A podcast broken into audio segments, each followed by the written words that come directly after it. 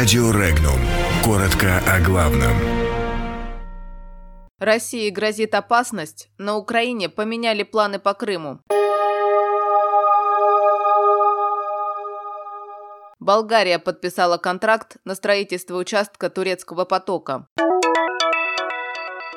Украинские политики мечтают не вернуть Крым, а забрать его у России. Народу России угрожает смертельная опасность. Низкую производительность труда в России связали со слабым потреблением. В Госдуме считают, что отмена налогов для учителей повысит качество образования. Компания, оператор болгарской газотранспортной системы «Булгар-Трансгаз» подписала контракт с саудовско-итальянским консорциумом на строительство участка газопровода «Турецкий поток» на территории Болгарии. Общая стоимость контракта, который предусматривает прокладку газопровода от границы Турции до границы Сербии, составляет более 1 миллиарда евро. На его полную реализацию отводится 615 дней. При этом в первые 250 дней должны быть построены 308 километров линейной структуры, что позволит начать поставки газа в Сербию. Экс-глава внешней разведки Украины Николай Маламуш представил так называемую стратегию по возвращению Крыма в состав Украины. В общих чертах речь идет о том, чтобы сначала вывести Крым в свободную экономическую зону с международным форматом. Потом, когда Украина при помощи Запада станет мощной державой, произойдет и окончательное возвращение, причем при горячем желании самих крымчан. По мере того, как Украина становится мощной державой, Россия слабеет. А еще ситуацию в России можно дестабилизировать реагировать, как в СССР с Прибалтикой, рассуждает Маламуш. У крымчан появится окно возможностей, и они сами побегут на Украину, заявил он.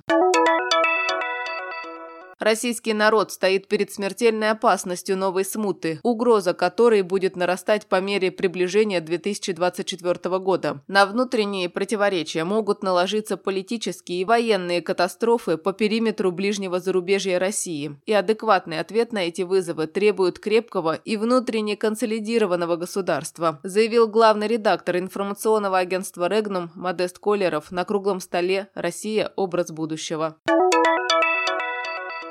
Низкая производительность труда в России в первую очередь связана с невысоким уровнем потребления, заявил проректор Академии труда и социальных отношений Александр Сафонов. По его словам, на расчет производительности труда очень сильно влияет размер заработной платы. В России этот показатель ниже, чем в странах Евросоюза, что сказывается и на производительности труда, считает специалист. Поправки в налоговый кодекс, направленные на освобождение участников программы «Земский учитель» от уплаты налогов, повысят качество образования в России, заявил спикер Госдумы Вячеслав Володин. Такие поправки содержатся в законопроекте, направленном на уточнение правил налоговой политики, который Госдума приняла во втором решающем чтении. О необходимости таких изменений ранее уже заявлял президент России Владимир Путин. Подробности читайте на сайте Regnum.ru.